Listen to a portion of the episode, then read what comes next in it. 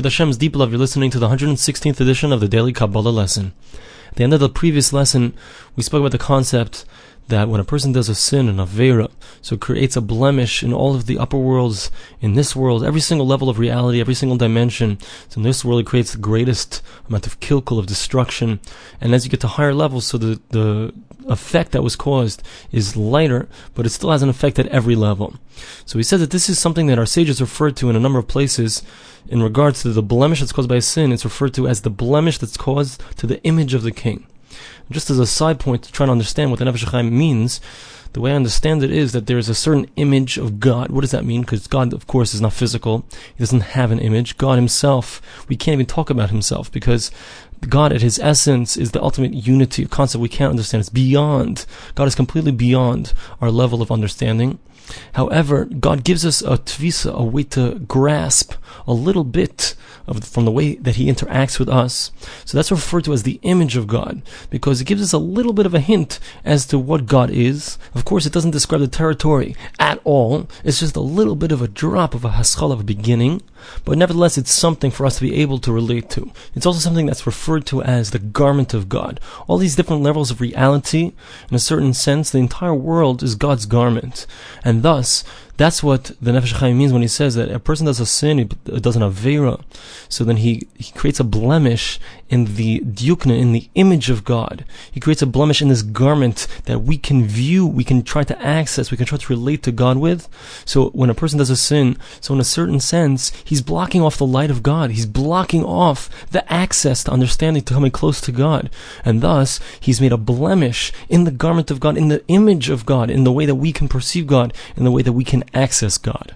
The Nefesh continues and brings down the Zohar in Yisro, and it brings down this concept precisely. It says, when a person, heaven forbid, transgresses one of the commandments of the Torah, it's as if he's transgressed in the king's body, the king himself. As the verse says, it's a verse in Isaiah, chapter 66, verse 24, V'yatzu v'ro b'figre ha'anashim.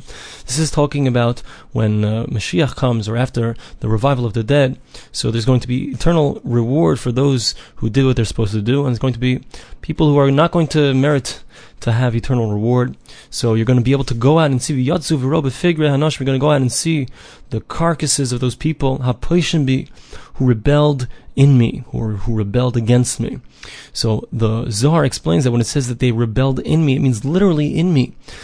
And the, and the Zohar says, Woe unto those people who do sins and they don't realize when they are transgressing that which the Torah says, they don't even realize that they're creating an effect in the image of God. They're creating a blemish in the image of God itself, heaven forbid. And the concept is, as we've said, the blemish that a person creates when he does a sin, it goes up to every different level of reality.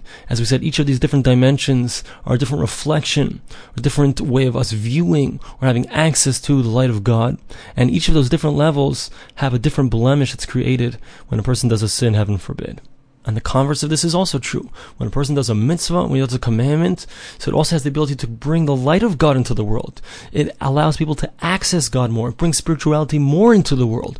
The more a person tries to access God, the more God shines His light upon the world. The more the image of God is nitkan. It's rectified. And thus, that's this concept. And he says also in this, in the note at the end of the chapter, that this is the also the understanding of the concept where Hashem says, God says, when He's about to create man, He says, Na'ase Adam, let us create man. What's the concept of let us create man? There's only one God. There's only one unity. He's not made up of different parts. He's the ultimate unity that there is. What does it mean when it says it plurally? So the explanation is that every single part of reality, every single level of the garment of God, so to speak, gave a piece of itself to be included in the human being that was created. And thus, every time a person does something good, so he affects that part of him. Every time a person does something bad, heaven forbid, he also can affect that part of him that that's in, embedded inside of his nature, inside of his person. This is also the explanation of that which it says in the Medrash, in explanation of the same verse. It says, Adam. God says, let us make man. So the, the Medrash says, who is he asking? Who is he talking to? So Rabbi Yehoshua ben Levi says that God was speaking to all of the different works, all the different celestial bodies, all the different levels of reality. That's who he asked.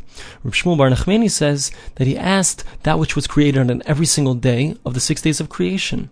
So again, here we see, as the Nefesh HaChaim has been saying, that it doesn't mean that each of these things they gave their opinion about whether man should be created or how he should be created, but rather it means that every single level of reality, everything that was created on day one, day two, day three, day four, etc., each one of them had their input into man. Each one of them took part, became a part of man, became a part of the human being, and thus every single action that the human being does affects every single different level of reality.